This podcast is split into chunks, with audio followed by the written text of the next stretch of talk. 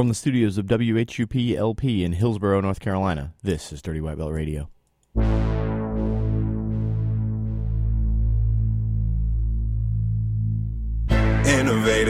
Often duplicated. When enough people get on the trend, I elevate it, make it way harder for them to follow. But I take it hard to swallow like a lozenge lodged in your trachea.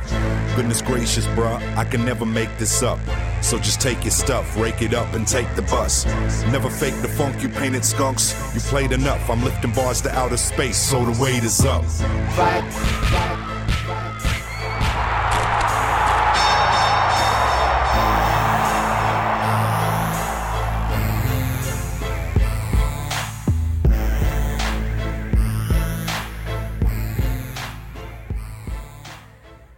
Welcome to another episode of Dirty White Belt Radio, everyone. This one is locally focused, and let me tell you, it is one of the busiest and most eventful times in local Brazilian Jiu Jitsu that I can ever remember since I started training. And uh, why is that? Well, we know one reason. One reason is that it's the PANS weekend, the four days of Brazilian Jiu Jitsu that happens in California that a lot of folks travel out to. It is the most populated, the most registered for jiu-jitsu tournament in the world. Uh, the world's is probably the most prestigious, uh, or ADCC if you like nogi, but the PANS is the one that most people compete at, and therefore it's you know arguably more competitive than the world's. So we're right in the middle of that, and what we want to do today is we want to recap some of our local performances as well as some surprising national performances. But that's not the only reason things are busy. Uh, U.S. Grappling is in the midst of their summer schedule, and there are tons of events. One that just happened, several that are coming up that you can register for and compete at. We're going to remind you about all of those as well. But the other reason that it's the busiest time that I can remember is we've been working on a lot of things behind the scenes and a couple of surprises. And we have at least two maybe three major announcements that are going to happen in the next couple of weeks. We don't want to offer too many spoilers, but I will just say we'll offer. Uh, uh, you might want to pay attention to dirtywhitebelt.com, the blog over there, dirtywhitebelt.com slash blog, and our Facebook page, which is facebook.com slash cageside radio, for a couple of major things that we have to tell you about coming up. And we can't wait, and we're really excited to tell you about those things. This week's featured interview is going to be with one of the competitors at the Pans that I was impressed with the most. She's a mainstay of the local jiu-jitsu and martial arts scene generally and has recently begun competing again. And Heather Casey also does a ton of nonprofit work, including the ELEI initiative, where she goes to protect elephants. And, and all of these things are fascinating. Heather got a silver medal, a hard-fought silver medal at the uh, at the Pans, and we're really happy uh, to be able to talk to her, which we're going to get to later in the show. But first, I got to tell you how to get a hold of us. Uh, you can always email the show at cagesidewhup.gmail.com. You can get a hold of us via Twitter or Instagram. We're very active on Instagram at Dirty White Belt. Our Twitter is DWB Radio. You can also always get it at us on our Facebook page, which is facebook.com slash cageside radio. And again, we're going to revamp the blog and the website soon, um, so you can check us out online at dirtywhitebelt.com. Hey, Jeff Shaw. Yes, Betsy O'Donovan. I have a question for you. I have an answer. Do you have in that vast and storied collection of gis something in a Kelly Green? In fact, I designed a Kelly Green gi like two years ago for Toro BJJ. Well, you're going to have to pull it out of the closet and dust it off because St. Patrick's Day, March 17th, is the date of the next U.S. grappling tournament in Virginia Beach. Uh, hopefully, you show up and get the luck of the Irish. and a pot of gold medals at the end of your rainbow. I personally am really excited because you and I are going to go to Ireland for our second honeymoon a month after that tournament. But uh, hopefully, I can impress the Irish with some medals I win at U.S. Grappling on March 17th. Conor McGregor won't know what hit him. Hey, thanks for supporting the brands that support us, and you can find them at usgrappling.com.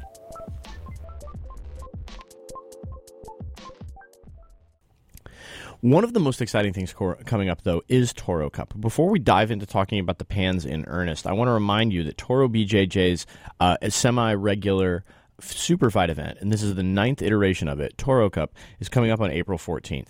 And this is a huge event for a lot of reasons. First of all, I think there are going to be more matches than ever before, uh, and more schools represented. Certainly, I'm seeing schools represented from uh, up north of, you know, up in Maine from all up and down the East Coast. Literally, we've always had good DC representation, occasional New York and Boston representation. Um, Team Lawton is coming back. Jared Lawton is going to compete on the show against uh, against Sean Spangler. That's an exciting match that I'm that I'm really amped for. All the way down to Florida, we've got Will Phillips coming from Tennessee.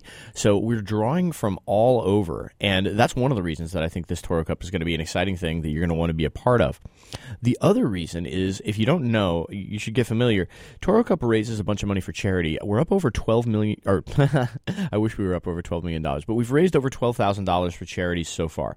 And the charity that we're raising money for this time is very local and very near and dear to our hearts. Hubao Carioca, who's the highest ranking black belt in North Carolina, recently suffered a stroke. He's fighting hard to get back and recover. Just saw him at US Grappling and uh, half of the proceeds of Toro Cup this time is going to go to Hubao Carioca's mediocre medical fund. Now, if you've experienced medical bills in America, as I know I have, and a lot of y'all have, um, then you know what it's like to struggle under that weight. And so we, it's an opportunity not only to see some amazing jujitsu, um, and not only to eat some amazing food. Yellow Bear Bakery is going to be there. Forte Legato Coffee Company, which has some of the best coffee I've ever had, and I'm a coffee shalom from the Northwest. Clarity Eats, Eric Shelton's catering company is going to be there. So there's going to be great food. There's going to be incredible jujitsu, and you're going to support a really good cause that is close to someone in our community. So. Uh, April 14th at Toro BJJ World Headquarters. That's 124 Lotta Road in Durham, North Carolina. You can find out more online at torocup.com or through the Toro BJJ Facebook. Before we get off of Toro Cup, one other thing I want to mention. I mentioned this is the ninth iteration of Toro Cup.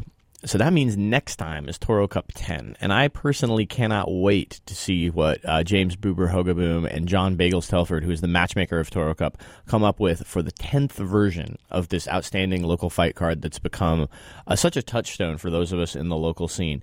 And, uh, you know, I, I, I, made a joke about this online, but you know, uh, people people uh, have been really nice uh, to me about uh, about you know uh, thanking me for, for, for starting Toro Cup, and I really do appreciate that. It's it's it, it you know it, t- it touches me that that that you know that I was involved in creating this thing. But I will say this: like Boomer and particularly Bagels, Bagels does all the matchmaking these days, and so if you have a lot of credit uh, to give, you should give that credit to John Bagels Telford. And um, I, I, made a joke about I only tell people Bagels is the matchmaker if people are angry. But um, but if you are angry, Bagels is the matchmaker. Please don't be angry though. It's a really fun community event, so you should come out and support. Other stuff I want to tell you about before we get into talking about the pans. U.S. grappling. We just had U.S. grappling Raleigh, and it was the biggest U.S. grappling tournament ever. I don't know how much, whether, you know, me and Sam Fallhaber, who was a black belt who also competed on U.S. grappling, um, we broke down that event on last week's show. So you can check that out in the archive if you want to hear the recap of everything that happened to U.S. Grappling Raleigh. But one thing I think that we didn't talk about enough, me and Sam, is that. Um, it was we did talk about how it was the biggest US grappling ever with about 550 competitors, well over 100 more than the previous largest event. Now, that's incredible. And it shows you that the scene is growing by leaps and bounds, which is something that's extremely gratifying for a lot of us that have been uh, working to build build it up for a while, and all, all of us that really believe in U.S. grappling and the tournament experience that they provide. But it was also something like the thing that I don't think we talked as enough about is how well U.S. grappling reacted. I will confess that this was the only U.S. grappling tournament I've ever been to where they've run behind and they were running behind by I think about 45 minutes to an hour. And look, it, it, it's always unfortunate when when delays happen. But let me tell you, I've competed at just about every major grappling organization, and to and I've competed maybe at two dozen U.S. grappling tournaments, like a ton of U.S. grappling tournaments over the time that I've I've been doing jiu-jitsu.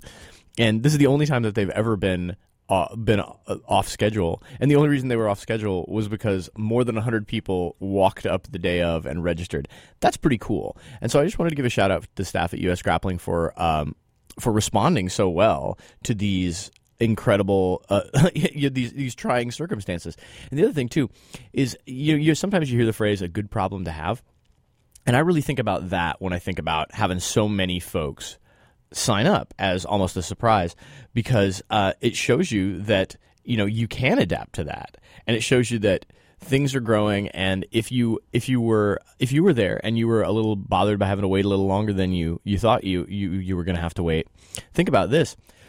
Part of the function of a tournament organization is providing more opportunities for you to train with and compete against people that you never have before. And what's kind of cool about US grappling growing and drawing from all over the region is that, you know, I had three matches against guys I'd never competed against before.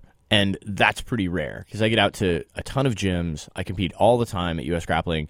And to get three matches against dudes that do different things that I had never really had competitive matches with before. Like one guy was a re- really good wrestler, one guy was a leg lock guy. Um, I competed against Wes from Gracie Raleigh, who's a beast in all, who's a beast like an all around beast.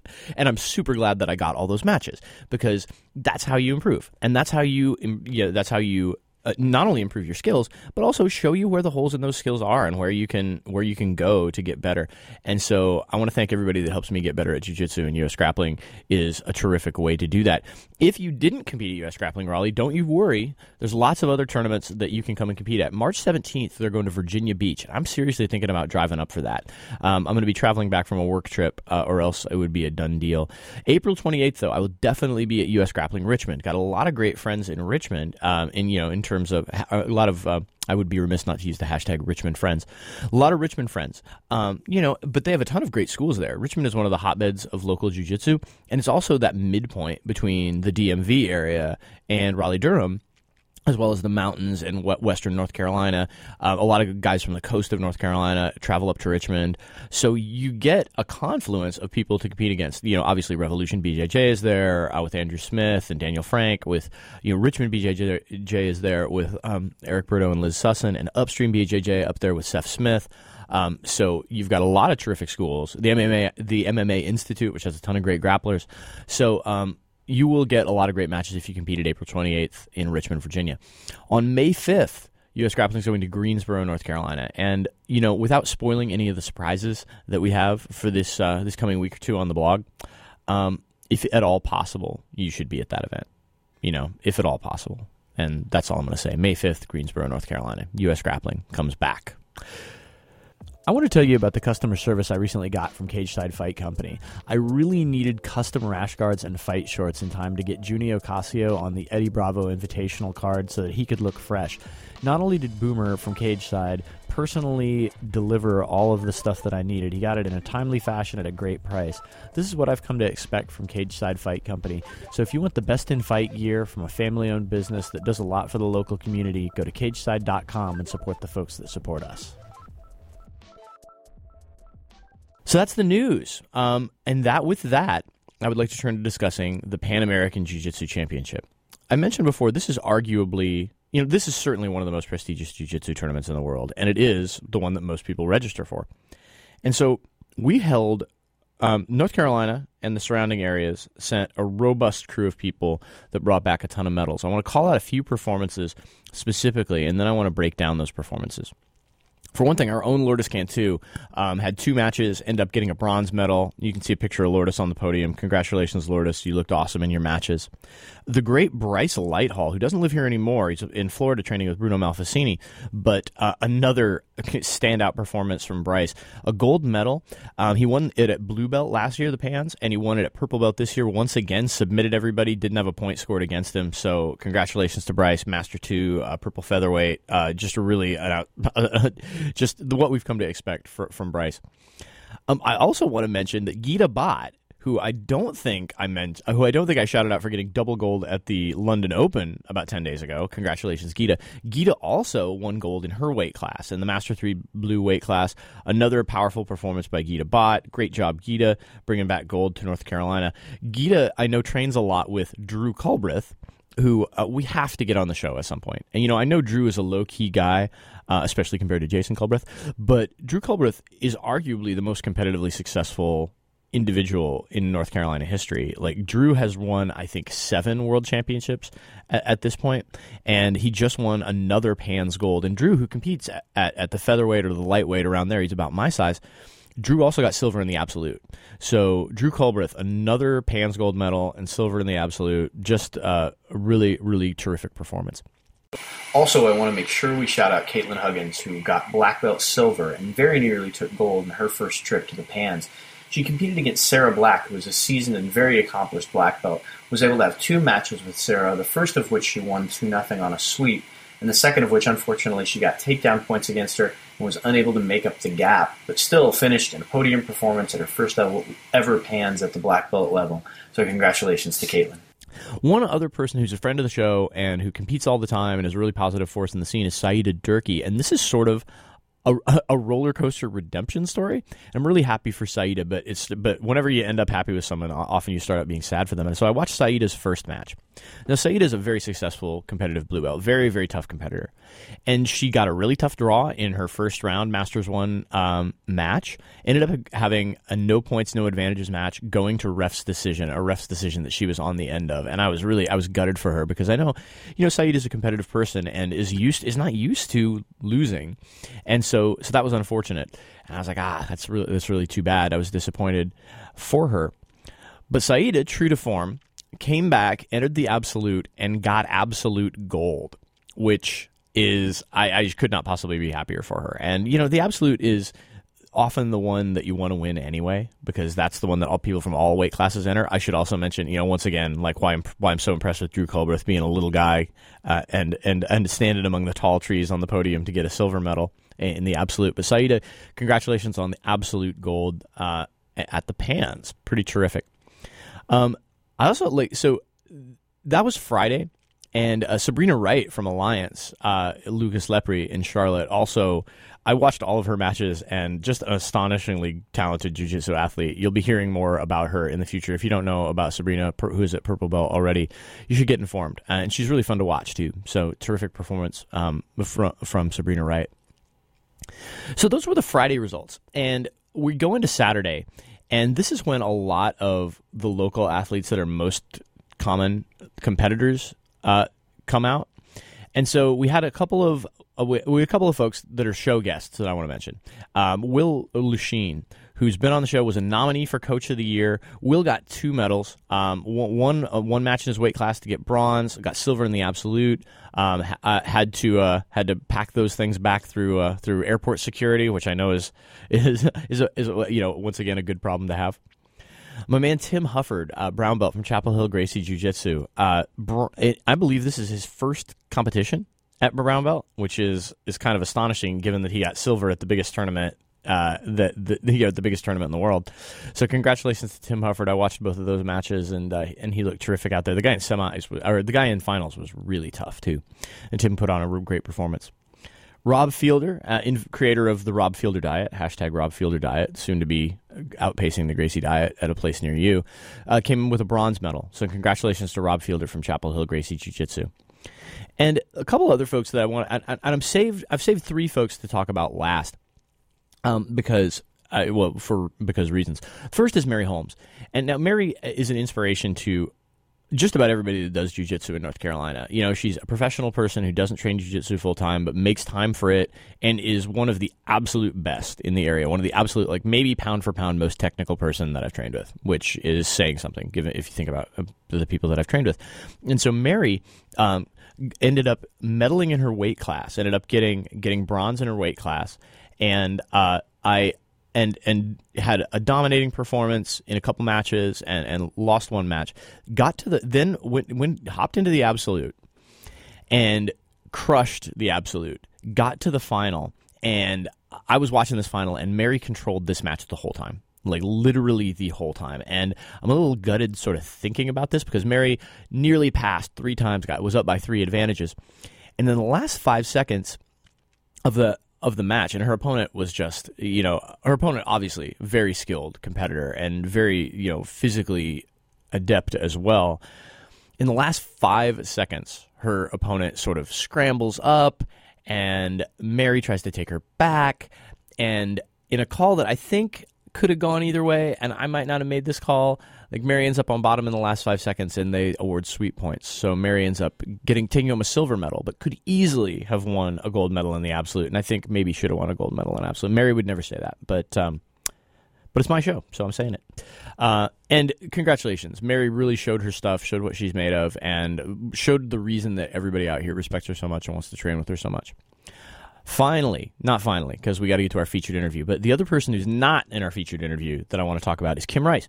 Now, Kim is one of the, the, one of the people locally that could legitimately win the adult world championship, and I expect her to do that. That Kim is Kim is just that good.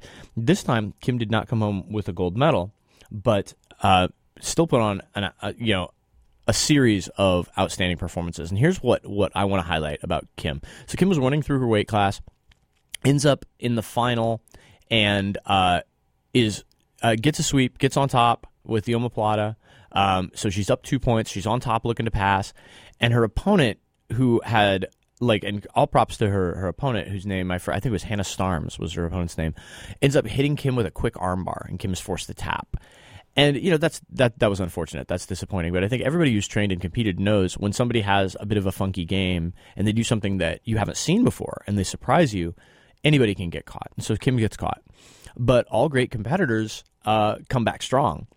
And so Kim ends up entering the absolute, competes against her that same opponent that beat her in the finals in the weight class, and ends up dominating that match. Ends up winning, I believe, twelve to nil, and is never in danger at any point.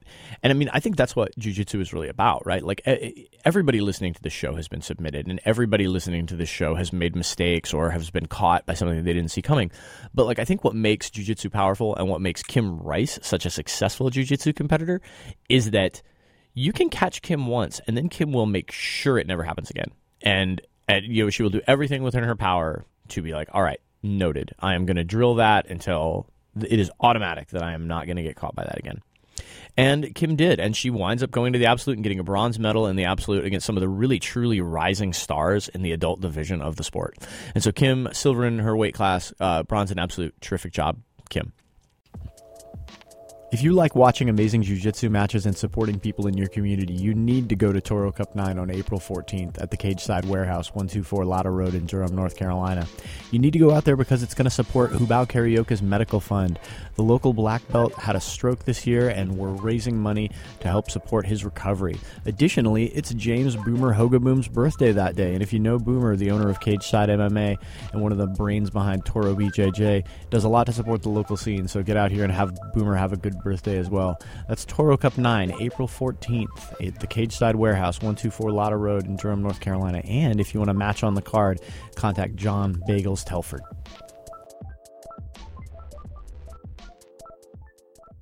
So that's a lot of impressive performances. You know, I, I, think all would agree with me that if that was all we had to talk about, man, you know, terrific showing by North Carolina and beyond but it's not. And and here's the thing: the person that I may be most impressed with was someone who got a silver medal, and that's our featured interview, Heather Casey.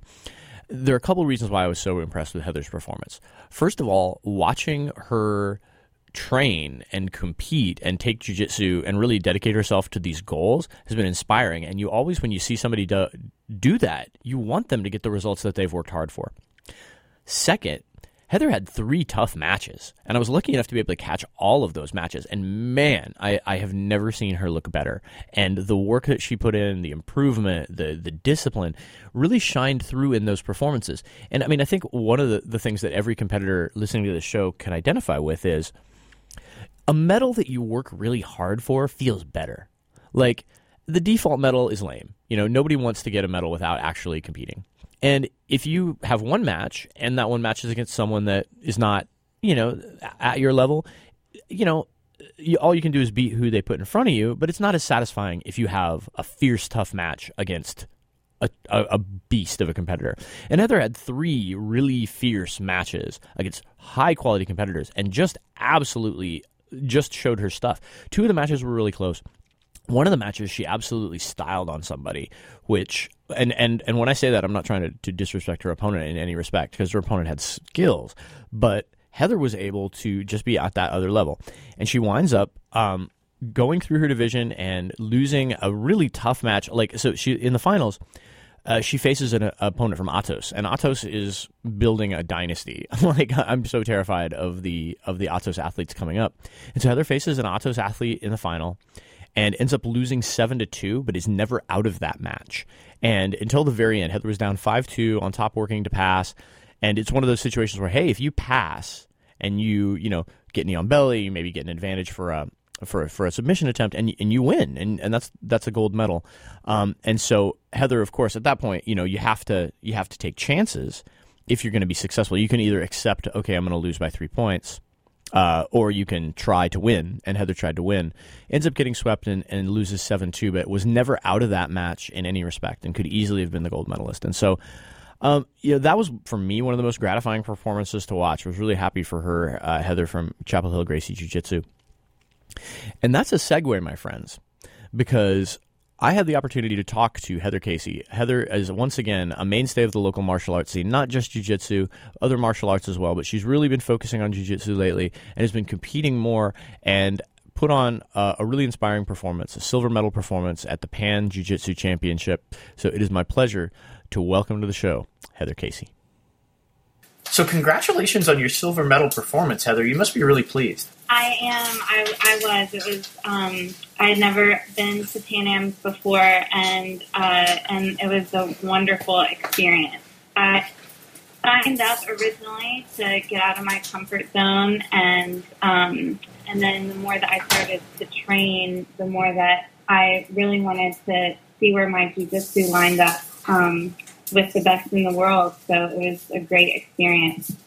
Yeah, and I noticed that you've been training, it seemed to me, harder than ever before for this competition to make sure that you were very prepared. And that hard work really showed. Did you feel the best that you'd felt going into a tournament? I did. I think, um, you know, I have to say, last year was my first time doing an IBJJF. I did it in Boston, and I was training, I feel like, around the clock, maybe even more than I did for this one. But it was my first time ever competing and then it was my second competition and my first IBJJF, so I just wasn't sure what to think. I think what was different about this is I trained harder and smarter.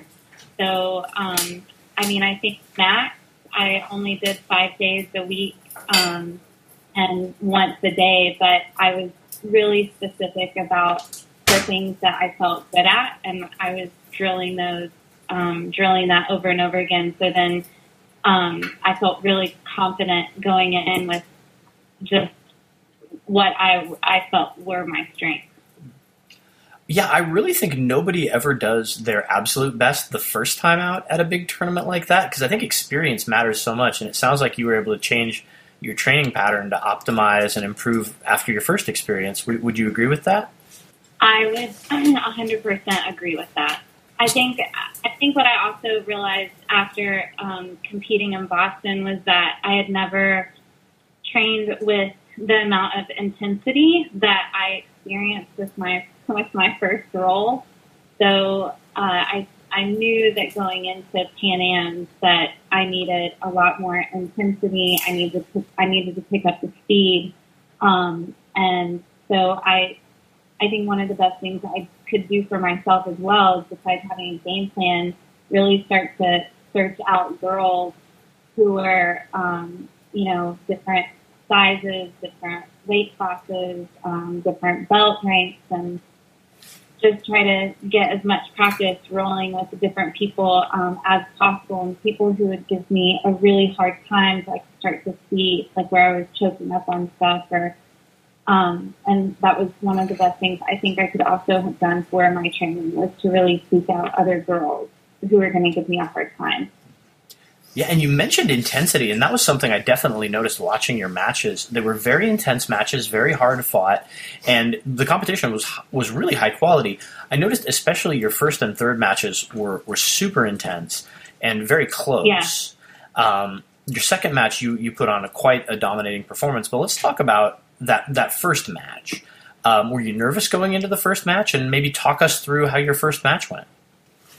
Uh, I was so nervous. I um, I have to say, when I was putting on my gi, I my my, foot was shaking so bad. I was having a hard time hard time putting my gi on, and then all of a sudden, after I stepped down uh, and walked out where the mats were, I I don't know, my breathing settled, my nerves settled a bit, and um, and then when I uh, walked up and it was time to go, uh, I saw that I was going against uh, a female from AOJ, uh, the Mendes brothers, and they're really, I mean, who I study the most and some of my jujitsu heroes. So even just to be able to go against um, that girl, I know would be a, a really tough match.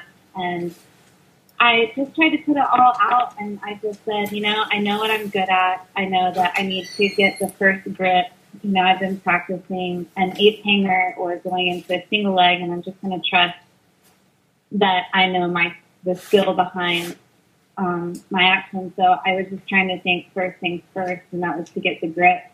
Um, she was really good. I mean, immediately, you know, I watched, I rewatched the video because I couldn't remember a lot of it, but you know, she had me. Um, she was really good at getting that omoplata. Um, so, and I have to admit that I I haven't practiced escaping the omoplata a lot. So, um, uh, but yeah, the intensity and I, and and how quick they are. You know, it wasn't just that it was really intense. I mean, her feet were just so fast.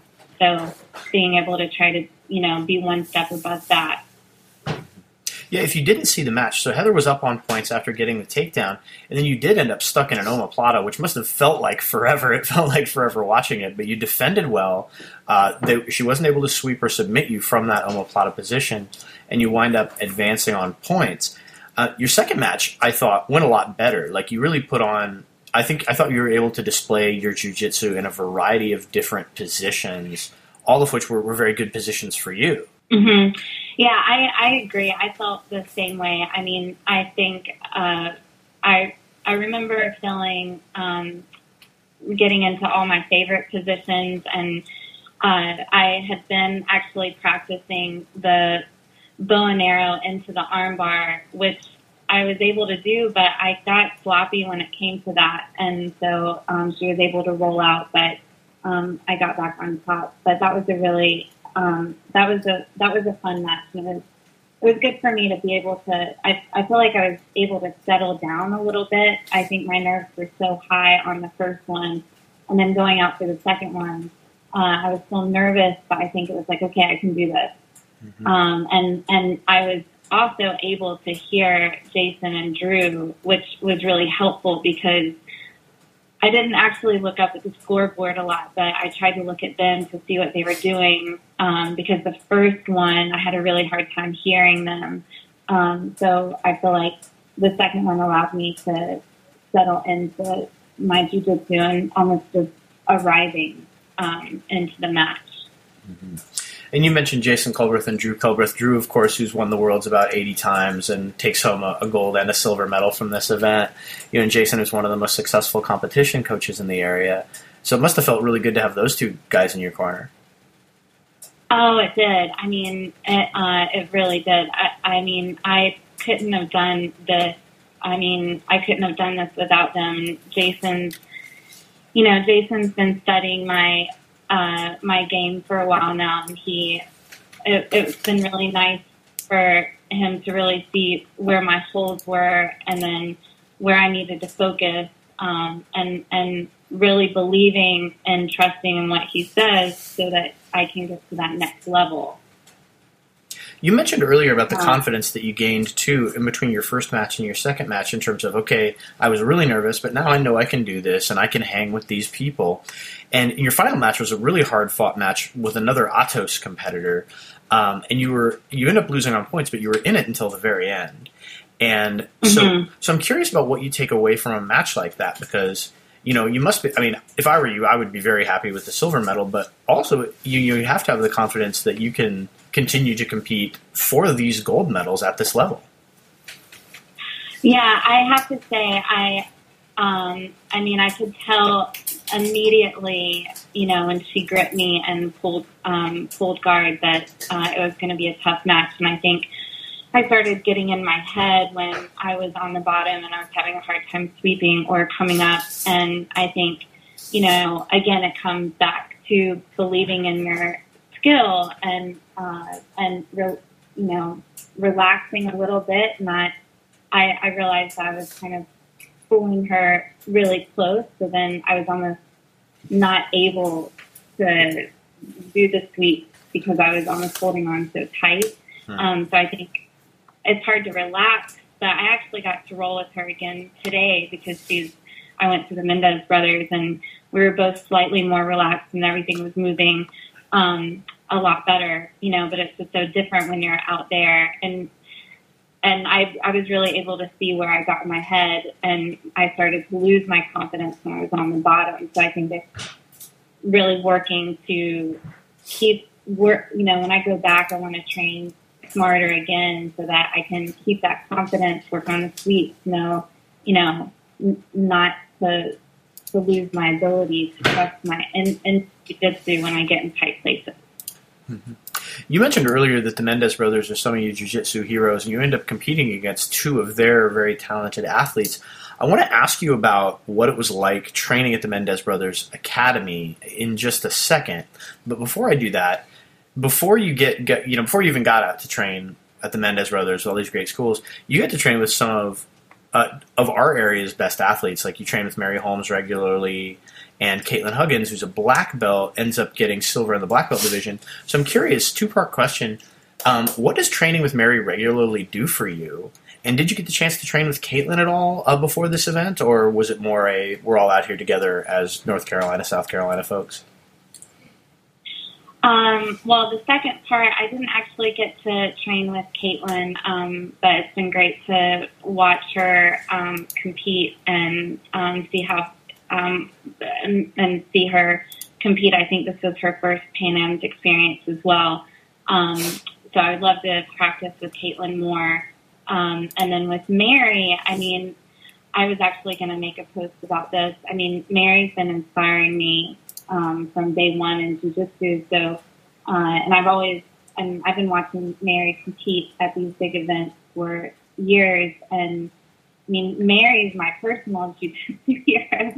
so I know that I'm really lucky to be able to train, you know, with the best in the world regularly. And Mary's so good at breaking down moves and being able to, you know, have it apply to males and um, specifically females. You know, I mean, Mary's really small and she does so well against, I mean, all of her competitors against, you know, men and, um, and, you know, Mary's great, so great about, um, like her footwork, her sweeps, her, you know, the pressure, getting on top, and she moves so effortlessly. And um, so I can't wait to, you know, I just feel incredibly blessed um, incredibly blessed to be able to work with Mary on a um, uh, on a weekly basis. Yeah, and uh, so you mentioned earlier also about training with the Mendes brothers, and like, uh, so I'm curious what you took away from that. Like, how was that experience getting out and training with some of your jiu-jitsu heroes and some of their students? Well, I have to say I'm uh, I'm I'm pretty shy going into new places. I was pretty nervous um, walking in, but once you go in there, it's um, it's a regular, you know, morning class like anywhere else. Um, and uh, they showed a lot of, uh, they showed, um, you know, pulling guard, um, triangle, uh, doing the triangle, doing um, uh, arm bar and a butterfly sweep. Some, and I definitely want to practice that. And, you know, I think uh, it's like anywhere you have a lot of um, belts at all levels. Some are high competitors and some are there for the community. And what I also notice is just like everyone else, I mean, I think people go and they're there because it becomes a family. It becomes your, you know, you're able to see your friends and your community on a daily basis. So it felt, um, it felt very much like it did at home. There's, you know, the, the morning class was packed. We're not going back tonight, but we heard uh, on Monday night class you know, it's almost hard to get everybody on the mat because so many people are there. Um, but it was it was definitely a great experience. I mean, if I could stay even a couple days longer, I'd go back every day. I mean, just to try to soak in the rolls that we had. Everyone started standing up when they started sparring, um, which I noticed a difference. And um, so yeah, it was uh, it was it, was great. I'm really glad that that uh, we did that. So you say everybody stood up, starts sparring standing up there. About what percentage of them do takedowns, and what percentage of them go for guard pulls in training? Did you notice? Um, the girls that I went with, and when I was observing, uh, I didn't uh, unfortunately notice what a lot of the other guys did. I was paying more attention to the women um, but they would try to grab and immediately go, um, not necessarily for closed guard pulls, but they would slide into um, a sweep almost, but they didn't. they didn't hesitate and they felt very comfortable knowing almost uh, the moves that they were going to do. So I would say I saw less takedowns and more sliding it, like uh, almost like a collar drag, sliding into um, to a sweep for uh, like a semi guard pull. I'll know to look out for that in the future. Um, Yeah. so on the non-jiu-jitsu topic, you know, you've been uh, a staple of the local martial arts scene for quite a while. But like most people, even people that don't do jiu-jitsu, know you from some of your work with elephant conservation, and you have your own nonprofit ELEI. And I was wondering if you could talk to us about what that is, how it got started, and where this passion for you comes from. Uh, sure. So I, um, so it's called ELLI, Elephant Education Initiative, and uh, it started very organically uh, about a year and a half ago. I'm currently uh, almost finished with my master's degree, and I was writing my thesis on elephant conservation. I started traveling to Southeast Asia, and then when I started traveling to Africa, I started to get asked to come and speak in local schools um, to educate the kids about uh, about elephants and conservation. And uh, I started getting asked by so many um, kids and parents and teachers if they could make a donation or if they could find out more information. So I was like, okay, well, I'll just have a little website, or if I take money, I'll have to be a nonprofit. And really, it just started like exploding from there. So uh, now, a year and a half in, and um, we're kind of coming at it from two different angles. Uh, Ellie itself um, is really focused on human elephant conflict. So people who are the local communities who are living and surrounded surrounding the national park in Africa that share the same land as the elephant and the wildlife um, really struggle uh, because elephants will come and trample um, their food or their farms and their water towers and um, so they're not huge fans of conservation. They're not supported by the parks or the government. And when foreign influence comes in, you know, America, including America, they have a big influence on even what happens to them.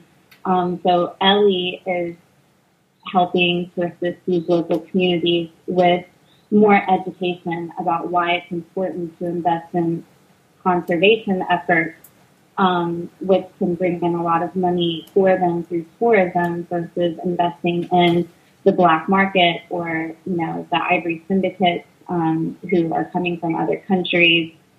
Uh, and so being able to come in and uh, help the next generation financially and academically so that they can um, that they can the more education that they have it means the better jobs that they'll have which means that they're going to be uplifting their whole community um, and it means they're going to be bringing in more money and they won't have to rely on you know the black market or the ivory trade And where do you and where do you see this going for you in the future? Are you going to continue to travel to those locations to do this work?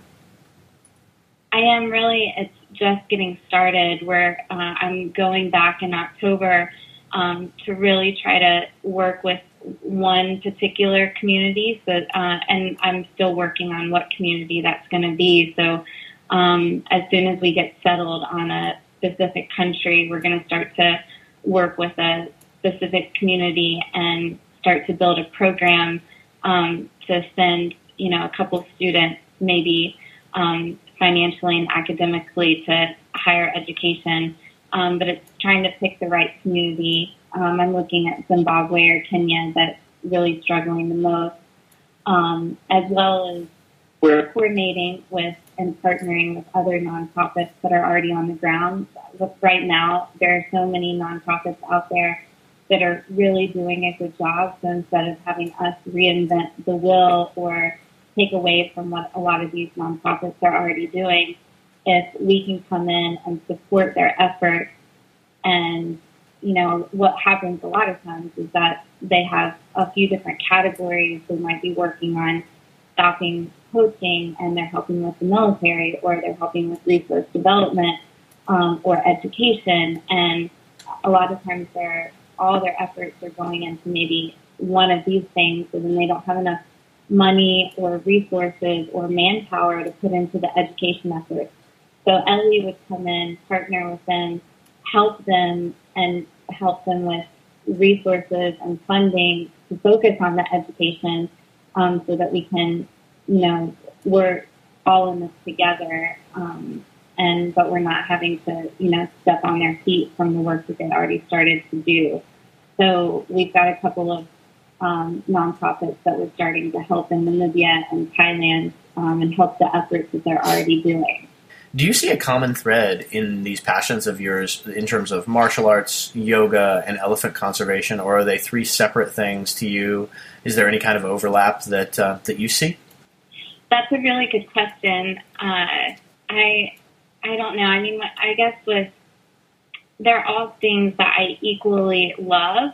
So, and they're all things that keep me completely um, present and grounded. And I wouldn't ever see myself not doing any of those three. I mean, I I do feel like I ju- jujitsu is very different for me than yoga because yoga feels very easy and natural, and you can't really graduate with yoga. But yoga was never anything that felt you know very hard for me. It was just something that came very easy and but jujitsu pushes me on every level. And what I love about jujitsu is that I feel like it's making me be a better human being mentally and physically and emotionally to be able to tackle issues and problems and get uncomfortable and get out of my comfort zone, which I think is really important to help with the work with Ellie um, and so I feel like jujitsu and yoga and what I'm learning about myself through these two practices are helping to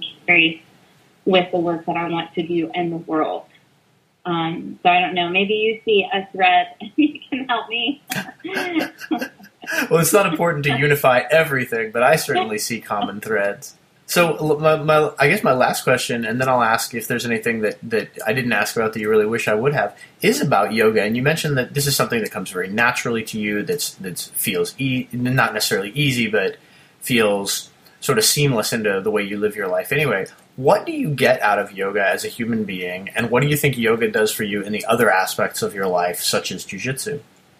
Well, I think what yoga taught me uh, the most, I feel like growing up um, I was really rigid or, and I, I still feel like I have a tendency to want to control things. And I think yoga, just the very nature of it teaches you how to go with the flow and let go a little bit more. Um, and I think the biggest, hands down, the biggest thing that I got was being able to um, accept myself and accept the process that it's not going to come overnight. Um, and but being able to really, I think also accept my body, like physically and emotionally. You know, I think it can be, I don't know, growing up with, um, like I was a cheerleader and I was constantly really hard on my body or the way that it looks. And I think yoga allows me that just, um, you know, the acceptance of it all, um, and, and the ability to just, uh, be present. But, the same thing with jujitsu.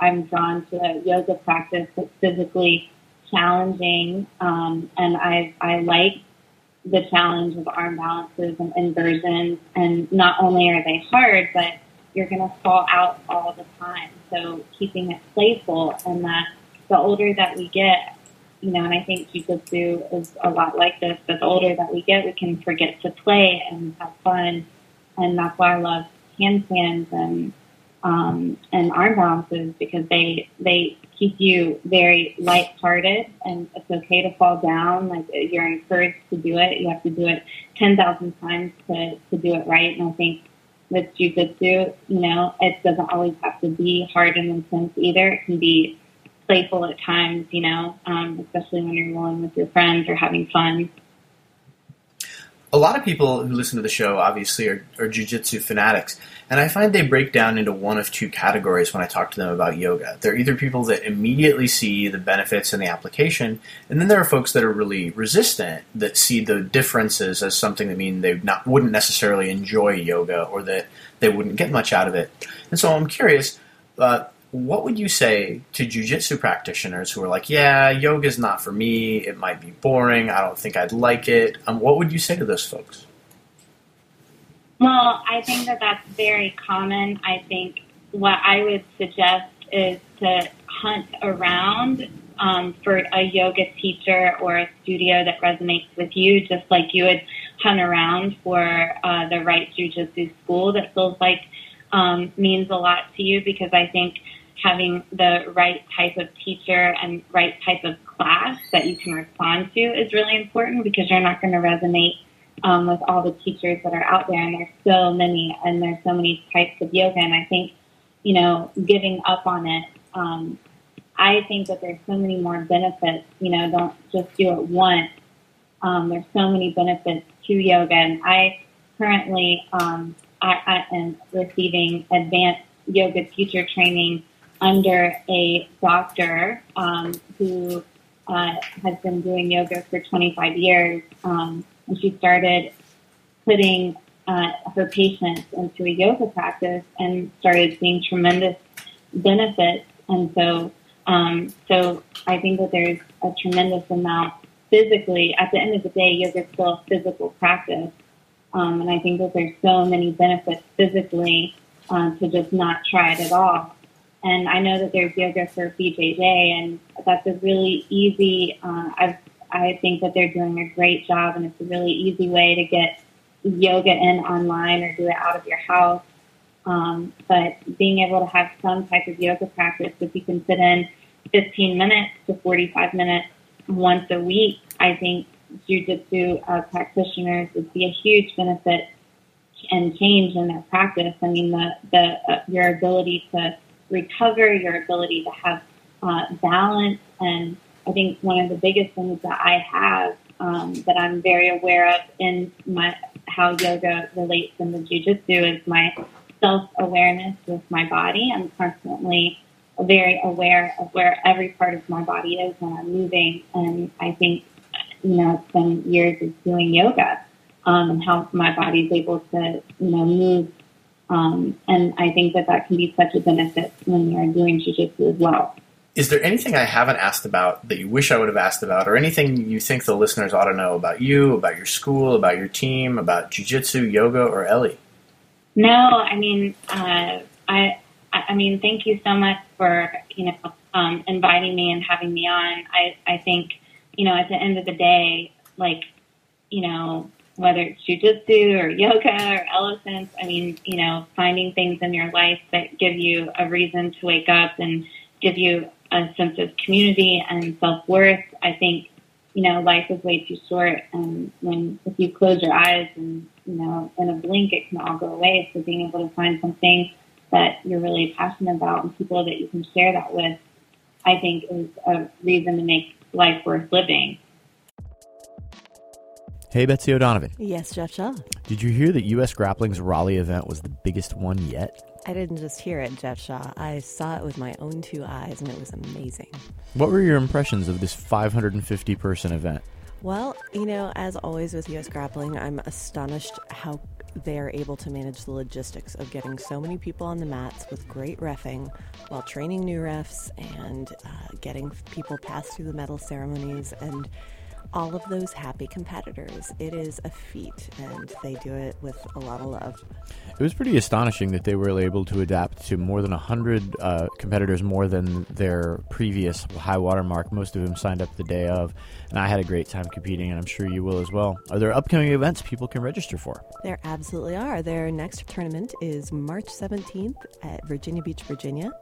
Uh, if you want to keep competing on the I 95 corridor, you can hit the Richmond, Virginia tournament on April 28th, and they're back in North Carolina on May 5th. I'm going to be competing in each and every one of those, and so hope to see y'all there. Thanks for supporting the people who support us. You can find them at usgrappling.com.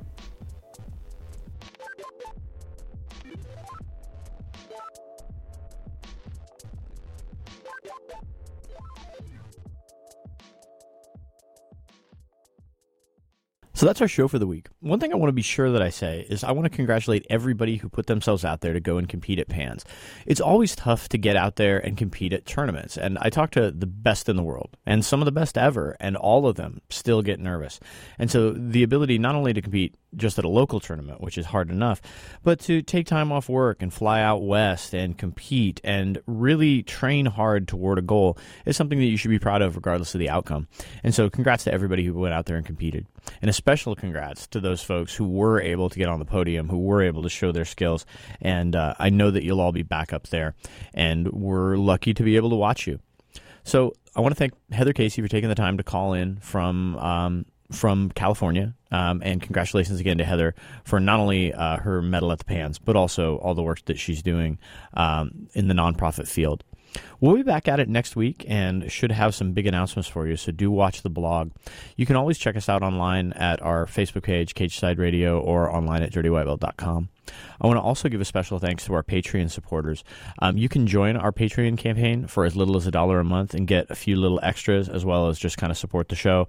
Um, that we are online at patreon.com slash dirtywhitebelt. If you contribute at a certain level, you also get a shout out on, on the podcast as Betty Broadhurst, Cody Malte, uh, Carl Krebs, and, and, and Chris Holmes did this month. Once again, this is Dirty White Belt Radio. My name is Jeff Shaw, and thanks again for listening.